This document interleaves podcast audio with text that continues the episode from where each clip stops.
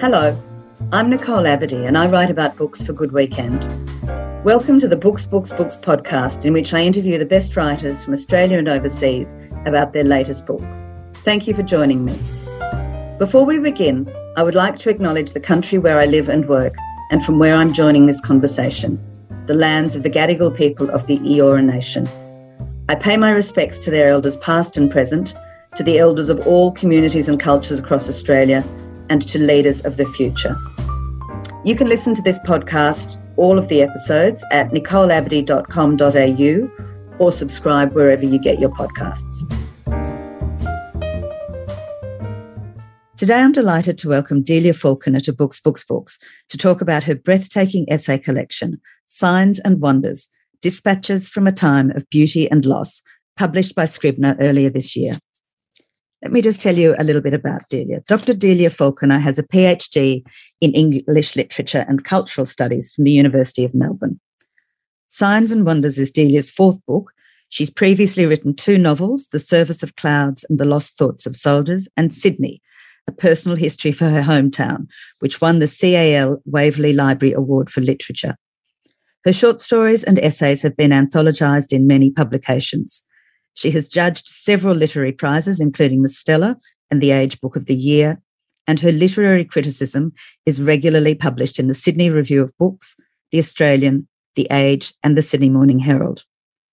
In 2018, her essay for Sydney Review of Books, The Opposite of Glamour, won the Walkley Pascall Award for Arts Criticism. It is included in this collection and we'll be talking about it. Delia is a senior lecturer in creative writing at the University of Technology, Sydney.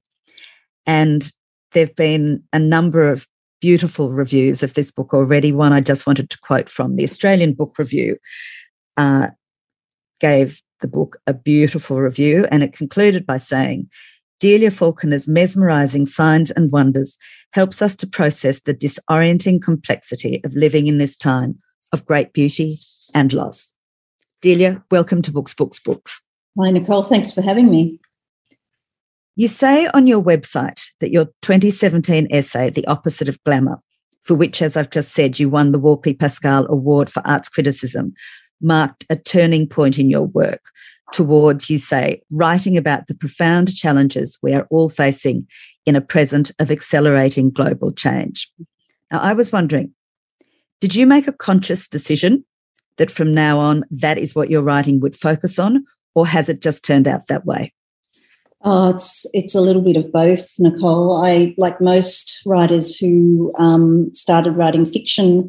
Uh, you know, we've all been, well, very many of us have been talking about what fiction can do, and and um, just worrying about what sort of contributions we could make to the world. And um, fiction is slow fiction is a different sort of way of writing, and um, what's happening, uh, you know, in in the, the space of, of you know the Anthropocene, the you know the this new era where um, you know humans have have gathered a, an ecological force, the force of an ecological new epoch um, is so is so rapid, and it's just coming at us so quickly that um, I think that nonfiction was I was already leaning towards nonfiction more anyway, but I think nonfiction uh, made more sense to me personally um, as a way of, of tackling this material.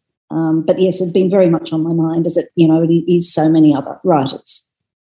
At the core of this collection of thirteen essays is the tension between your conflicting emotions. On the one hand, there's awe and wonder at the sheer beauty of the natural world. On the other, there's despair and grief at the prospect of its imminent loss. Would you like to talk a little bit about that tension and how it has affected your writing? Mm.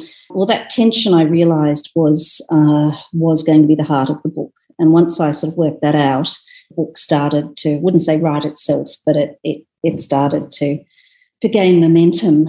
So I think that you know one of the things that really struck me about the, the the fact that you know every every time we look at the news we're hearing some terrible thing these days you know it's the IPCC reports or um, you know stories of you know methane popping out of the and you know the the melting permafrost you know with the um you know sounding like um, bottles of, of champagne popping uh, it's these what comes with that are changes that are that are almost unthinkable, except we have to think them and we're living them. And so uh, it was that I, I thought that the the thing that I wanted to think about and and try to work out for myself was just you know it might sound silly but how it feels. And you know what sort of what sort of uh, what sort of emotions does this moment produce? Um, you know we're living in a in a state of almost of sort of you know what what Keats called the state of negative capability that you had to write poetry in where you held two you know almost two impossible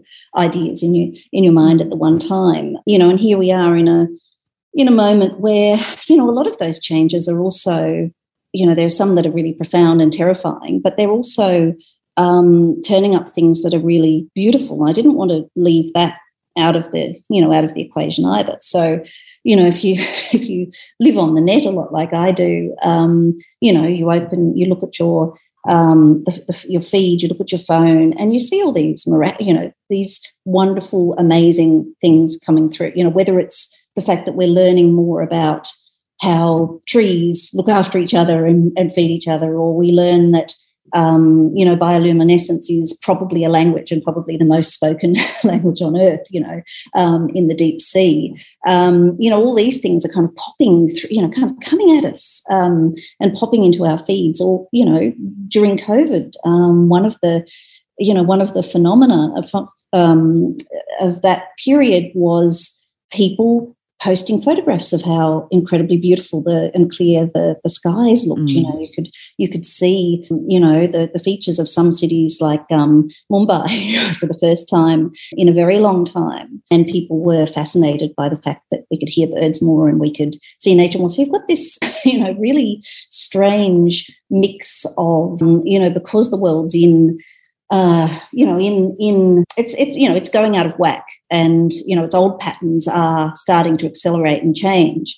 You have uh, really it's it's uh, it's almost like a kind of I always think it's almost like the Baroque. You've got this, you know, these or the the moment, you know, at the end of the fireworks show where they, you know, put out all the big big rockets at the um, at the last minute. That you've got you know moments of spectacular beauty, uh, you know, kind of competing with this. I say, sort of terrible, almost daily uh, news that we're facing at the moment. So I wanted to capture that, you know, that that precipice that we're sort of living on, but also to think about how to express how that feels and how other you know other writers and artists um, were trying to express those things as well did writing about these things help you to resolve some of the tension in yourself i suppose in, in your own mind no um, i like clarity and i like you know i there you know i think about what kind of contribution i can make as a as a writer and, you know, I'm not a politician, I'm not a rouser of the, of the troops, but I do specialize in trying to find exact words for things. I, you know, I specialize in trying to describe things. And I thought I just want to, uh, just, you know, really want to kind of pinpoint as accurately as I can what I think some of the what it feels like, what the textures are like of this time. And I don't know if what I'm doing is a, you know, is going to be, um, you know, a kind of a, a, requiem, or if it's mm. going to be, you know, help to to facilitate change. One of the things you talk about, which I'm going to return to a little bit later, is the role of the writer and what writers can do in the time that we're living in. Something that I thought was really interesting was that you return in a number of the essays to the attacks on the United States on the 11th of September 2001. Some of those essays where you talk about those attacks are The Weight of Things, and another one, How It Feels Now After Hysterical Realism. Both terrific essays, by the way. We won't get a chance to talk about those anymore in our conversation today, but both wonderful. I wondered, what do you see as the significance of those attacks for what you're writing about? Mm. Well, that really, um, it really took me by surprise how present that moment was. And I think that, you know, clearly it had an effect. I write about, you know, I write in my book about sitting at home in Fitzroy in Melbourne and my partner ringing and saying, turn on the TV, interesting, you know, interesting things happening in the United States. He was at work, so he couldn't sort of, um, you know, leave a, a longer message than that. And like everyone else, I was, you know, horrified and shocked. But, you know, on the, you, know, I wouldn't say that it had a, a, hugely exaggerated place in my sense of, of history and, and, and history's horrors. It was horrifying, but I don't, you know, I'm not sort of fixated on it. So that's why I was very surprised that it, it came back. And it, it came back from my publisher as well because mm. um, you know when we were talking about this book having conversations about it he said oh i just feel you know i have this weird feeling like i had after 9-11 where things are kind of you know up in the air and and um, there's this kind of tension don't quite know how things are going to resolve and he also came up with the great example of, of thinking that this moment's almost like you know when you watch a whale breaching and it's mm. going to kind of crash down. And so you referred also to philip Mag- philippa mcguinness's book yes, 2001 yes, the year that everything yes. changed thinking. Yes. It kind of um, was wasn't it? yeah and it's it's just there you know you in the wake of that certainly artists and writers were you know really troubled i suppose about the role of the novel. And that had been coming for a while anyway i think. But uh, I won't go into that essay, but you no. know, two weeks after 9 11, the, the English literary critic um, James Wood says that writers can't, you know, they don't have the capacity to deal with a monstrosity like 9 11 um, because the novels become this, you know, sheer sort of Frankfurt School entertainment where they just, you know, give people information and write mini essays mm. and that sort of thing. And that's another um, story for what you have to another, say. That is another story. Listeners, um, read, read the essay for what, what um, James Wood said and what Delia's response but to I think is. that there was a real effect on a lot of writers of taking that very much to heart and thinking, mm. oh, you know, it is the novel over. But mm. I actually think that that kind of just, you know, gave a, you know, it, it's a bit like 9 11 as well, that so many things were changing around about that point. And I think the, you know, we start to, it's almost at a kind of a, um, an instinctive sort of level, I think, that if you look at writing and you look at um, uh, a lot of art around that period, there's this feeling that reality's become very big and it's become very, there's some sort of change afoot. And I think what that change is, is actually us starting to come into this moment of realizing that the earth is in trouble. Um, and I think that's the, and so I think around about 2001, there's this feeling that things are kind of accelerating. Mm. Um, and that's was really interesting to me because um, uh, in about 2014, uh, I'd sat in a conference room at a first the first conference in, in, humanities on on the Anthropocene, which was a new word then. It's still not ratified, but you know, it was looking at again this this sense that that um, you know we're now in a kind of a, a world where where human activity is dominating. You know, things like the Gulf Stream. You know, amazing uh, changes. Um, and these graphs show the way that we used to, that, that how human consumption starts to accelerate about 1950. And then you just watch the graphs shoot up at about 1990. And then they start to go off the charts. And those graphs were st- stopped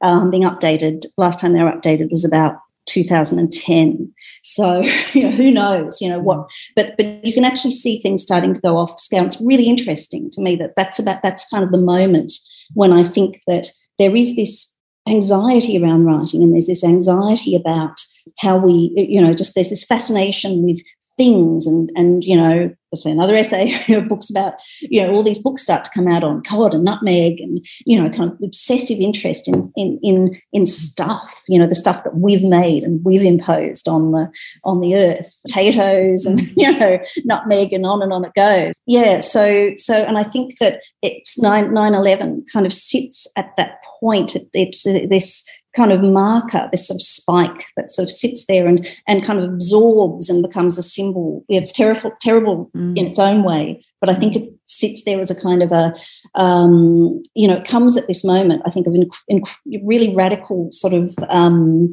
um, cultural cha- change um, and this feeling of having all these feelings and you know not kind of quite knowing how to write them or where to go with them. But you start to see novels, uh, you know, really, really changing form. Um, and I think that, yeah, language um, starts to change around that. But I think feeling starts to change around that time in ways that I've tried to to explore throughout the book. So there are 13 essays, each of them deeply personal, and you write about a range of topics about the the bushfires of 2019 and 20, about coal, about birds, about gum trees, about contemporary literature, about life during COVID, and about a fur seal who turned up in your neighborhood. Now, I wish we could talk about all of them. we can't.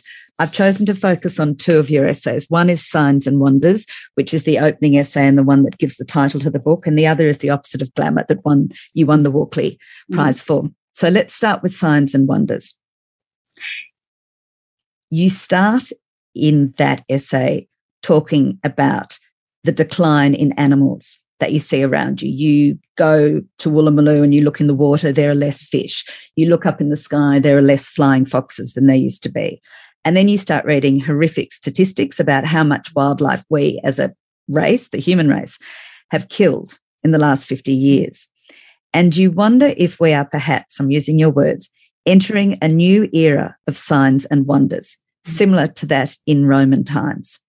What do you mean by that? Well, that phrase just came into my head that day when I was looking at the at the fish, and and the thing that you know the thing that was striking about that moment wasn't you know the the the it wasn't like I could definitely go, oh, I'm looking at a harbour and I know that we've lost all these fish. The thing was, I didn't know. And it was that feeling that I wanted to capture that, um, you know, that we have um, you know long indian summers of you know beautiful you know beautiful evenings that go on maybe that week or so longer than you would usually expect at the end you know at the beginning of autumn.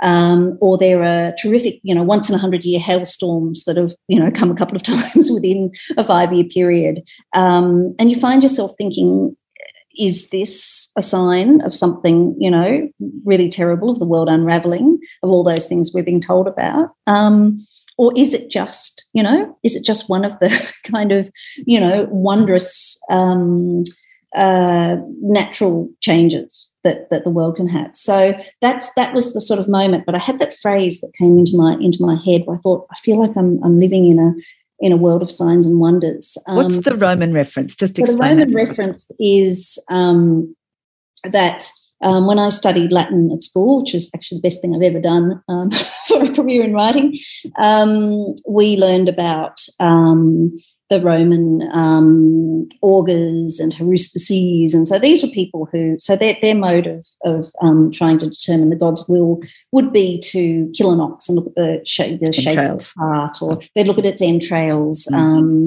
or they'd look at animals out of place. Uh, flights of birds. And I just found myself thinking, well, actually, that's what we're doing these days. But actually, rather than trying to determine the, you know, the God's wills, these days we're trying to um, determine if, you know, if it's due somehow to us, you know, and that's that's the constant thing I think that kind of comes into your mind is that, um, you know, are we, or at least those of us who live in, you know, um, fossil fuel addicted um, parts of the world? Are we you know are we responsible for things? And then i found myself thinking well actually um, there's this incredible correspondence between those um, augurs who perhaps weren't that you know weren't that silly after all. I mean i think that's the other thing about the mm. the ancient period that we're starting to to find more and more. Mm. um, but i thought look i can go on the online now and i can look at awful autopsies of whales having enormous amounts of plastic and bits of greenhouses and you know tarpaulin and uh, rice sacks being pulled out of their stomachs. Um, you know or i can look at the um, photographs that went viral of um, birds that had, uh, you know, on the Midway Atoll, um, Mid- Midway Islands in the middle of the Pacific, like one of the, you know, furthest points from human um, uh, civilization that you could find on the planet. And those birds had been ingesting plastic. And so um, I'm going to forget the name of the photographer, but there, there were these stunning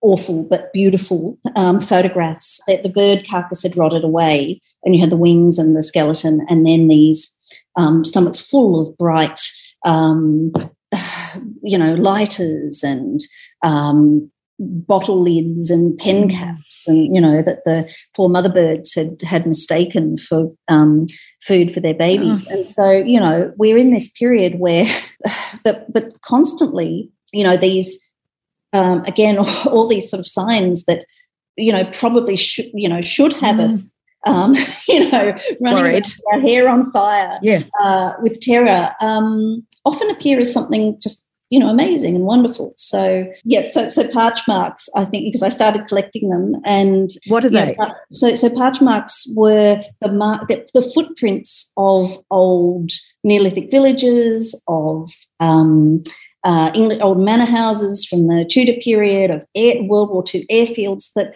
because the uh, because Northern Europe's summer of 2018 was so unprecedentedly dry that um, what you get is this effect where the grasses become so dry that the kind of ghost shapes of um, these things emerge in a different color, in a kind of brighter, darker green out of this parched, scorched back to the earth sort of landscape. It's just you know, incredible stuff.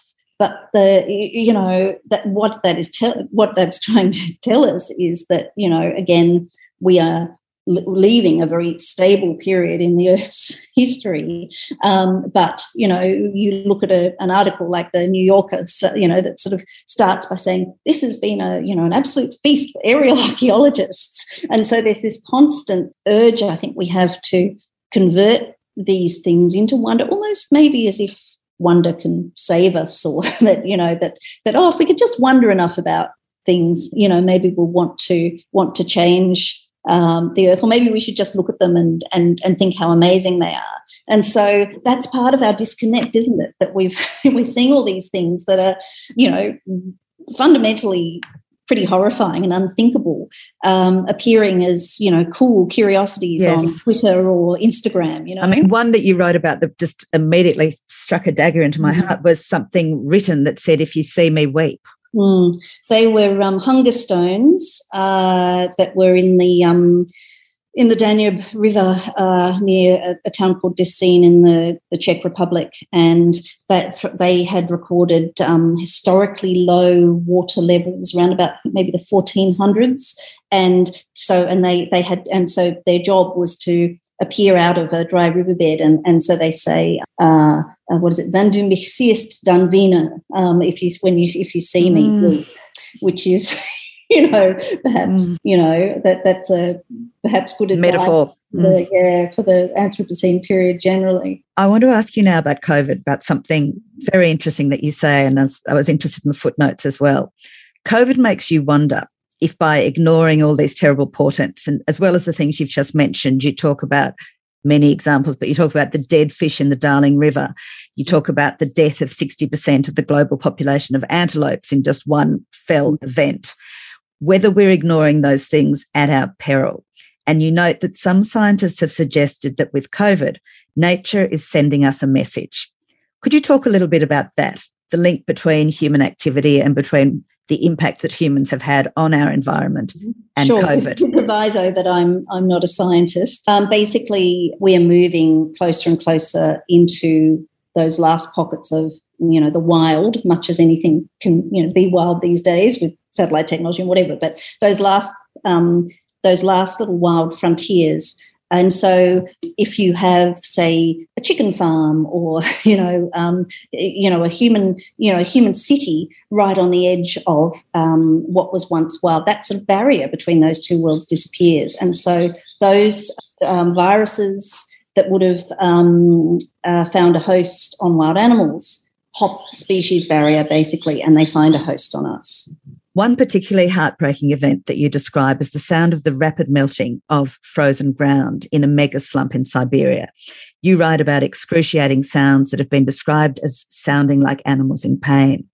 You write about some anthropologists who believe that this is evidence that the world itself is animate, that it possesses agency, and that in fact, what the world is doing, it was just such a heartbreaking image, was mm. calling out to us in distress to stop could you talk a little bit about that idea and about Freud's notion, which you came back to, of the uncanny? Mm-hmm. Yeah, so that crater is the um, Batagai um, crater in Yakutsk in Siberia. And so one of the things that's occurring at a very rapid rate is the melting of, of permafrost.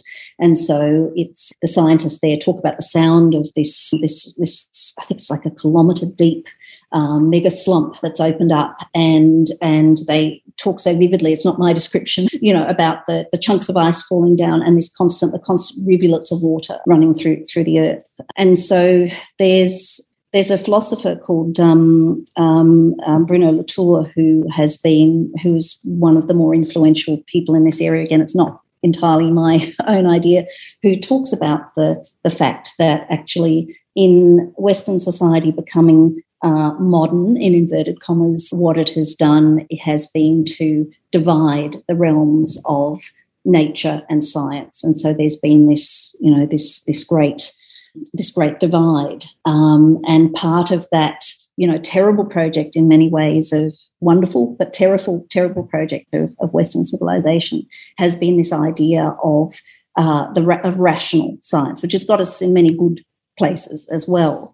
But particularly that notion of um, separating ourselves from anything that can't be verified, that can't be subject to, you know, to to to visual um, or you know or, or um, identification or weighing or, or proof. And so part of that our move into modern science is Freud. I actually love I love Freud, but he writes about the the un- uncanny and talks about the uncanny being when something that has hitherto been familiar becomes unfamiliar. Um, and he writes that sensation often says, well, actually, that is a kind of a, uh, in a way, a sort of a return to our more, you know, sort of primitive inverted commas, my inverted commas, um, and you know, animist sort of roots. So he dismisses and it. He sees it as being as as um, yeah, that that it's a it's a, a feeling that is a an ancient and old fashioned feeling the uncanny. And it's and so yes it's a um, it's it's something that we would you know rationally sort of separate ourselves from. Our inheritance i think is to dismiss you know dismiss uh, particularly um, indigenous people's ideas of of and and well conception of the of the world as something that where different different parts of the all parts of the world have agency. I mean, it makes a tremendous amount of sense. As, as Bruno Latour says, we've never been modern. You know, in being modern, we have you know made this terrible you know um, terrible sort of separation. But um, that that th- those cultures almost you know typically tend to see the world as possessing agency, but also being enmeshed and working together. And but Western science has generally, um, even with concepts like the the web of life and so on, there's still been that that human exceptionalist um, idea that we are, you know, at the, you know, we are the sort of the end point of evolution, and we are the the the exception to the rules of of nature, if you so like. What they are saying is that the world is inanimate, that it is acted upon, but mm. what people like Latour are saying and what you're arguing is that that's not right, that the world is not inanimate, it is, it is animate and it mm. has agency mm-hmm. and it can act and it can express its feelings. And this melting of the ice is an example mm. of the earth crying out, mm. saying, please mm. stop. Mm. It just makes sense to me. But I mean, these are the things that we also intuited as kids, I think, mm. you know. And so one of the things that, and science is, you know, in a way catching up with these things. So, you know, that that as I say, the whole idea that trees are, in a sense, social, that they um, probably com- you know communicate via rhizomatic uh, networks, um, that they are able to a certain extent feel pain, to uh, to defend themselves by releasing certain chemicals into the air. That they're really they're even you know sort of sometimes moving, you know, in response to, you know, to changes in the climate. Um, and send, I love the other bit about sending messages to their fallen comrades. That's right. And they will send sugars and food through those networks to fallen dead trees that are mm. still, you know, still kept as part of the, you know, the, the sort of tree society, you know, but that that's the sort of stuff that, you know, I think you did intuit as a child too. I mean, it mm. makes perfect sense to me. You know, I used to look at, you know, I still look at mm. trees. You know, when you look at the paddocks in Australia and you look at the single tree that's standing there, the grand old tree of the forest, and there's no trees around it. It's just, you know, the bare one in the middle of the paddock. I always think they look lonely. um, and so it is like, you know, those sort of fairy, you know, fairy tale things we're going to think through Western culture that that you know we grew up in and your own natural sense as a as a child i think of the the way that the the world does mesh together and does have agency is actually starting to, you know, also, you know, be um, subject to scientific proof now as well. And Delia, you referred uh, in connection with that to the learning and the knowledge of Indigenous Australians and their relationship to country. And you write about the fact that their notion of country is not just the actual physical landscape, it includes all living things. Mm. I'd like you to talk a little bit about that and what, what we can learn from Indigenous mm. Australians mm. in the mm. in the context of the calamity that we are potentially facing. Well, I mean, there's a, there's a few things we can learn, and again, it's very um, it's a it's an area that I approach with great humility because I don't want to appropriate that that knowledge uh, at all. I also, you know, I'm very aware that part of that inheritance here in Australia is, you know, is is survival. I mean, you know, we we live in a country which I think is, you know, astonishing and fantastic um, of a, people who remember, you know, have cultural memory of sea rise, you know, of the end of the mm. last glacial melt, who would have witnessed Sydney Harbour, you know, fill, um, watched the eastern seaboard, watched the ancient volcanoes, you know, and this is still in the, um, you know, in the cultural memory. Um, and also survived colonization, so the mm. violence of colonization. So those are things to learn from as well, I think. Uh, but there's been a lot of interesting work done the anthropologist Deborah Bird Rose has worked with the Yolngu people up the very far north of Australia, and she has looked at their their concept, which I find very beautiful and, and wonderful. It's going to be she's going it, it's going to be explained more in her book which is coming out next year which is um, flying fox flying fox dreaming i think is the is the title for it and they have a concept called shimmering and so the world is made up of interspecies pulses all intermeshed together which i think is a a, a, a fabulous term are there some indigenous writers that you would like to refer our listeners to delia whose work you drew on yes i look um, I'm not going to be the first person to recommend Bruce Pascoe's writing. Also within the um, Sydney area, I drew a lot on the Gamaragal professor Dennis Foley's writing. He's a fabulous book. It's quite hard to get hold of. Repossession of Our Spirit about about Sydney, and he is again very interesting on the you know I, I, write a lot about Sydney and so I've tried to uh, to and I, I, I, mentioned some of the the stories from his book in in my book yes. Um, also um,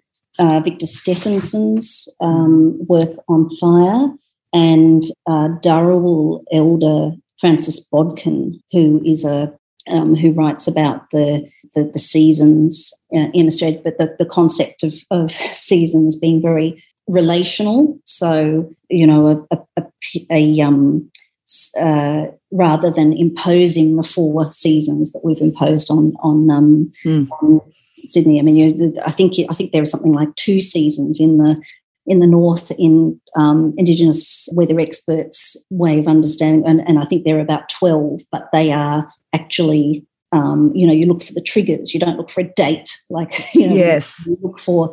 Um, but they're also tied to bigger twelve-year cycles, but also um, you know, thousand, you know, cycles of thousands of years as well. So, and you um, refer to the writings of these Indigenous writers in the footnotes and in your bibliography. Could we talk now about another of your essays, "The Opposite of Glamour"? And in this one, you write about how we are living through the sixth extinction, that being the sixth since life on Earth began 3.7 billion years ago. And you make the horrifying point that this one, unlike the others, was actually caused by humans rather than by natural disaster.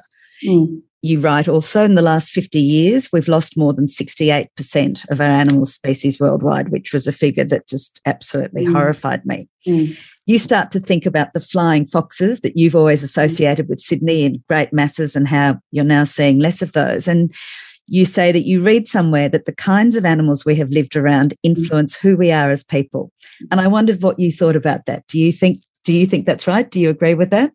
Yes, of course. um, I think that that uh, yeah, those figures around um, animal loss were the ones that I think have possibly moved and and sort of agitated more people about really understanding that the you know that there's something uh, very terrible going on. Um, those and the, the figures around in the insect apocalypse, where um, you know we've observed you know, in some instances, you know, it's about 90% losses of some, mm. you know, just insects, which you always think are going to be the, you know, we've always joked survivors are going to be the, the creatures that um, that outlive us. You write about how the knowledge of environmental damage and extinction of animals means that encounters with nature now have a real sadness for you.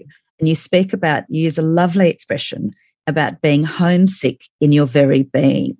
Now, in another part of the book, you write about solastalgia, a term coined in 2005 to describe a feeling of being out of place even when we're at home. Could you describe that feeling for us? And I assume they're the same things that the solastalgia is this notion of being homesick in your very mm. being. Mm. There's a, another anthropologist called um, Glenn Albrecht who came up with that term, solastalgia. And there's a few, I'm fascinated by the uh, the language, people trying again to sort of find words for the unthinkable. So mm. there's another writer called Elizabeth Rush who writes about her sensation of end sickness, which is a sort of vertigo that she feels again in places that should be familiar, where she feels the, you know, the intimations of of, um, of great change. And look, it's not a feeling that I have all the time. Otherwise, life would be unlivable. And I try to look at that those those senses of, of continuity that I that I have and my love of my my city and, and my place. But you know, when it strikes you, that feeling that you know you are you know in place, but the place is you know so fundamentally changed that you feel homesick are horrifying and i think for, for most of us that those that feeling hit very very hard around the bushfires that destroyed mm. almost all of the eastern seaboard of Australia. Mm. And I just remember being in Sydney, in my hometown, that I'd written a book about, and you know I would have thought that some things would have been around for a very long time, like the southerly busters, like the humid air, the particular smell, umami sort of smell that Sydney has, the kind of lushness that it has. And honestly, that stuff now we know can turn on a dime. And to see the the, the my city just you know just thick with smoke, air just not smelling like my hometown, mm. the air that I'd grown up with, so profoundly and so shockingly for such a long period of time, for you know, for a couple of months, really just you know brought all these things home to me. I, I found returning to that those months, and you know, I wasn't particularly near the fires, uh, really traumatic of all the things to, to write in the book, that was the hard one to return to because every time I went back into that chapter to revise it or to make sure that I had some of my facts right, you know, I just felt that the earth just moved beneath my feet again. Um, and so that's the, I suppose that's the thing about being in this moment of signs and wonders. We've got, you know, the wonders are really present and they're kind of amazing and we, you know, see them all the time. But that you know, once you hit one of those calamities, like those, you know, absolute sort of seismic changes like the bushfires or like COVID, there's actually not much else to talk about. You know, it's just so consuming. But I guess that's the other thing that's kind of, you know, that's seasicky about it, that, you know, is this awful feeling of homesickness uh, mm. that you just, you know, go into this kind of Gaia of of that, of that, sort of change. It's almost twofold, yeah. isn't it? As you describe it, it's a it's a great sense of grief and loss for what's been lost already, but it's also a fear and a dread of what is yet mm. to be lost. Mm, mm, mm, and the sensation of the swiftness of it. Um, I think that's the thing that, you know, only 10 or so years ago, we were still talking about these changes potentially, you know, maybe coming in 100 years' time, um, the end of this century, maybe into the next century. And, you know, so many of those tipping points and, you know, predicted, you know, um, predict, predicted profound changes are very clearly already here. Let's come back to the term, and I'm probably not going to pronounce it correctly, but I'll do my best Anthropocene. Mm-hmm. That you've referred to, and that's a term often used to describe mm-hmm. the epoch that we're living in right now. What does it mean and why is it controversial? Well, it was coined uh, really only about again around about sort of 2000 by a scientist called Paul Crutzen, and he uh, it, it, uh, it had that sort of idea had been around for a while, but that it really just sort of started to take off around about 2014, just sort of enter the general. It, it's one of those words that just it's had a an application far more than its scientific meaning. And the scientific meaning is this idea that humans have become a geological force and they've become enough of a geological force to, to name this as a new era. So the, the idea is that we moved out of the Holocene, which is this 12,000 year, very stable period that we've we've been in, where the Earth's been sort of very predictable, and you know it's been a very lovely time for for, for humans uh, to be on the Earth, and we've shifted into this new era, and that it's human made. Uh, the controversial aspects of it are that it you know it it talks about um, humans generally, whereas it's uh, you know that that is that kind of takes various things out of the equation. It takes uh, it takes colonialism out of the question. It take and it takes uh, capitalism out of the mm. question. Mm. So it assumes um, that everyone is equally responsible, which isn't right. Is, no, no. And so there's a whole series of other names that people have come up with as, mm. as potential, but they don't have that. I think they haven't they haven't got that sort of heft to them that captures people's imaginations in the same way as the Anthropocene. But people have suggested things like the um, Capitalocene um, or the Plantationocene, that you know Thanatocene, you know, like like a death drive. Thinking Freud again, an era with a you know that that sort of where the economy the extractive economy is, uh, you know, in a, you know, a, an embrace to the death so there's a lot of other terms that that people have have come up with as alternatives to try and get around that that idea that somehow mm. um, all humans are equally responsible. responsible. Mm. Let's talk now about something that you touch on very specifically in this essay, although you touch on it also in some of the other essays, and that is the role of the writer in the face of climate catastrophe. Obviously, something very relevant to you. Obviously, something that you've given a lot of thought to. So you start in this essay by saying, you, in one of the sentences, you say something like, leaving aside the question of whether art can have any effect or whether it can influence the threats of facing humanity. So I wanted to take stop you at that point and say, what do you think about that? Why we going why leave it aside? Do you think that art can influence, have an effect on the threats facing us and how we respond right now? Look, I think it can, um, but I found myself thinking as I wrote this essay, the reason it's called The Opposite of Glamour is because I thought, well, yes, you know, there's a, yes, I could write novels and, you know, nonfiction um, about this material, but it's, that, you know, in terms of the kind of consumership that that's going to have, it's very small compared to what I call the, you know, the kind of the world of glamour. So for you know, I think for every you know small book like mine that kind of walks out into the into the world, there's a whole um, a really powerful edifice of you know fashion advertising uh, television makeover shows uh, of people and of houses right? around. yes yes. All all of which um, you know suggest a very different sort of magical thinking about the world. But i think it's the really powerful one. I say in the book i think it's the one that may you know may yet kill us all. Everything can sort of you know in those programs everything can be fixable, made made over. You know, you can always, you know, you can always find that tropical island, you know, that's you know where it's where, where it's safe and it's untouched and un, unpolluted. And you know, mm. you look at mm. any. I I um I write about this magazine that I'm sort of obsessed with that I, I that keeps appearing at my house unasked for called Virtuoso Life. And uh, in the pages of Virtuoso Life, you can always sort of, you know, if you're feeling down about COVID, you can always, you know, buy some shoes, some, you know, cunning sandals from your favorite, um, you know, your favorite boutique hotel in Positano, you know. Mm-hmm. Online. You don't even have to travel there anymore. That's right. And you look at all the photographs are very much, very much like the, the photographs of the wonders that come through our feeds where, you know, you'll have, you know, that classic image of the farmer, farmers hands holding the arugula with the soil still on its roots, you know, the piles of saffron. And so there's this way of breaking the world down that uh, into its, you know, into its glamorous parts that are always exchangeable, that are always you know there's always a clean place for those people who are the kind of the, the winners in in uh, in in society and that so uh, i think that, that that's a really enormously powerful set of um, cultural beliefs that are incredibly hard to fight. Tell us then about the opposite of glamour. You say that a lot of it, the, a lot of Australian writing mm.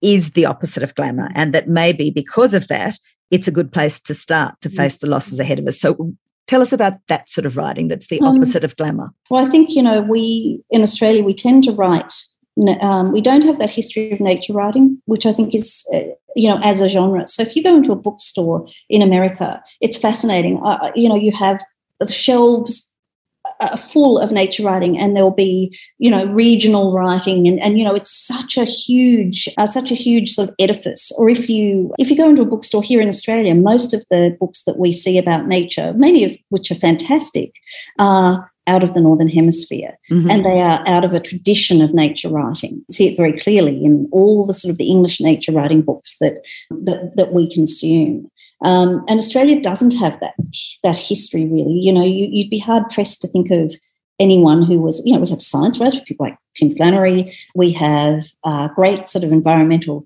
histories, um, people like Tom Griffiths. Uh, we have so many books that move interestingly through, you know, write about the environment. You know, James Bradley's novel Clade, but we don't tend to have that we don't package it up in a neat little box. We tend to, I, I, think I say that our nature writing tends to be, you know, more feral. You know, it happens sort of as an offshoot of of, of something else being written, um, and I think that's a, you know, a, a really good thing because I think it means that we don't start. We we tend to observe things closely and we don't tend to put things in silos in Australian writing, which is is really great. So that's the opposite of glamour that you're talking about. One of the things you worry about is that the very, you say, the very underpinnings of storytelling itself are becoming endangered given the world that we live in and the threats that we're facing. Would you like to talk about what you mean by that? Well, there's a philosopher, Freya Mathews, um, who's very interesting on this stuff. And she talks about the way that, you know, a fundamental storytelling has come out of things that things like you know being able to be aware of the the seasons, but also on the, the of generation of the renewal of the of, of the earth. I think one of the most frightening things I've heard said about uh, extinction is that it isn't so much about the death; it's the loss of birth. you know that it's the, the fact that new things won't be born in, into the world, and our cultural patterns, our ways of thinking, our emotions have been so tied to those stable, those stable patterns of the earth. You know, the fact that you would have you know, dependable spring, summer, winter, fall. You think of all the, mm. you know, songs from the ones you had mm. to, you know, sing Summer is a coming in um, at school in school choir, you know, mm. through to so many of the, you know, the great works of of poetry, you know, based on on those sort of stable ideas. But, you know, also ideas like, you know, that, that have got us into trouble, like progress, you know, also continual sort of human progress through time. You know, they are all also brought into radical doubt by you know the fact that those those systems are unraveling. And it does require it certainly will require you know more sooner rather than later radically different ways of thinking of ourselves. You know loss of animals. It's you know we learn as little children. Um, you know i've got 10 year old children. All their books mm. are about you know are about foxes and cats and you know and and wild animals um, in particular lions and so forth and you know we learn to define ourselves through our relation to animals you know those when those creatures are um, not just the rare exotic ones but you know the ordinary ones the ones mm. that you know were thought to be a dime a dozen like mm. insects and bats are also under um, threat. under threat. Mm. How are we how do we see ourselves? We'll be very lonely. I wanted to ask you about your children. I know they were born in 2011 your twins and i wondered you said that it was about 2016 that your writing really started to change direction so that you focused more and more on the subject matter we're talking about now. And i wondered to what extent having children had also influenced you and made you focus on these issues more clearly? Um, look, I was always focused on them. Uh, and I think that the decision to have children would have been much harder um, around about 2014, 2015, when, I mean, that's the speed at which this is, you know, this stuff has really happened. That, mm. you know, thinking, oh, well, they'll probably, you know, at this mm. stage they were saying, well, we've got, you know, we've probably got about 12 years to start to act and, and, you know, and get things right before we move past tipping points where we're going to be committed to pretty awful times and maybe really terrible times. Mm. And then in their lifetimes, mm. in their lifespans, it's been really horrifying. Of course, I measure time, you know, by their lives. I mean, I, I kind of, my life straddles most of the, you know, large part of the Anthropocene. Um, and so that's why I sort of used it. But then they come, they, they are, you know, just such a, a you know, such an, you know, so such an emotional uh, point of in, engagement, of course, with this material, because, you know, in the time that they've been alive, mm. we're now seeing the, the times that we've been told that we can actually take um, radical action to, to divest from most fossil fuels. And we're yeah. already now committed to, I think it's 1.9 degrees of, of rise pretty much no matter what. And so we you know, so things are going to be, you know, pretty bad now. But the, that the, the those time frames have just come to, like I think the, the latest time frame is basically now. And so all those things that where you would you would think about your own childhood and you would think, well, mm. you know, just those questions like what am I going to be when I grow up mm. um, become so altered that I really mm. Find myself there's a real sense of you know end sickness disconnect you know, where you try to think of those questions, think, uh, you know, by the time you leave school, what's the what's the world going to be looking at? Very difficult. Making my heart beat quickly and mm-hmm. creating mm. butterflies in my stomach. That's, I mean, I, I hear you. I mm. completely understand what you're saying. I'd like to end by coming back to this question about your role as a writer, which I find really interesting for all writers. Mm. Late in this essay, you you say that writers need to really just accept that writing doesn't have much power, but they should still get on with it. They should mm. still write, it's still important, mm. whilst accepting that their contribution is modest. Mm. I want to then bring you to an expression that you use about creative nonfiction. And I see in your description on UTS that's one of your teaching and research interests. And I wanted to ask you about that idea of creative nonfiction and whether that is your personal answer, that that is the that's the best sort of writing that you can do for these times. Could you talk a bit about that notion of creative nonfiction, what it means, and mm. whether you think that is the best response you personally, as a writer, can make to the mm. threats that we're facing?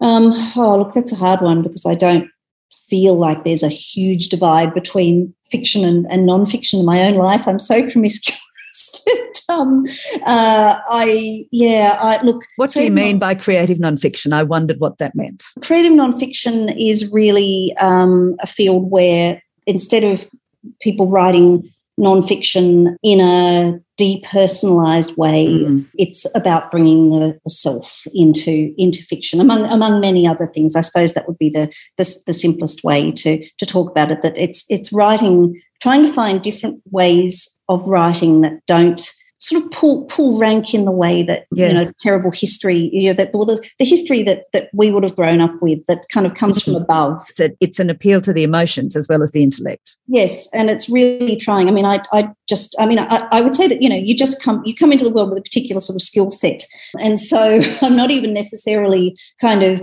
coming in and waving a a, a banner for for um, creative nonfiction as a you know world changing thing. I think it's you know I, I think that it's where a lot of the more interesting writing is happening, but. I really, my own personal approach, yes, has come out of living in that, reading that field a lot, mm. um, and being most engaged by those writers who write personally. But Mm. I really just thought these things are so unthinkable. I'm not a not someone who has much desire to be an autobiographical writer at all, mm. but my, I just was so struck by that feeling that my life, you know, starts about 15, 16 mm. years into the great acceleration. And so it's a measure. And, you know, it's so hard to measure these things and to see these changes, you know, flashing by. And I thought, well, what I have is my you know is myself mm. is my observations is my feeling of what is you know slipping potentially out of our our grasp. My sort of feel attempt to sort of expand my emotional range to to try and capture and understand what's going on. That's you know that's the kind of the, the the best i've got to offer. Let me congratulate you on this wonderful book. And that's exactly what you have done. And that was why I wondered. This, this is creative nonfiction power excellence. I mm. think you write about complex ideas in beautiful, beautifully expressed prose, and you you express these complex ideas in a very accessible and engaging way. So, congratulations on this Thank you. beautiful book. I wish you the very best of luck with it. I absolutely loved it. I can't recommend it highly enough. And thank you so much for appearing on Books, Books, Books. Oh, thanks very much for having me. Thank you for listening to Books, Books, Books. If you liked what you heard in this episode, please go to my website, nicoleabadee.com.au to listen to all the episodes and find out more about the podcast. You can also find me, Nicole Abadee, on Facebook, Instagram, and Twitter, and look for my reviews in Good Weekend. You can subscribe to Books, Books, Books at Apple Podcasts, Spotify, Google, and all the usual places. It would be lovely if you could go to any of these platforms and give Books, Books, Books a rating or review. Thank you. I look forward to talking books with you again soon.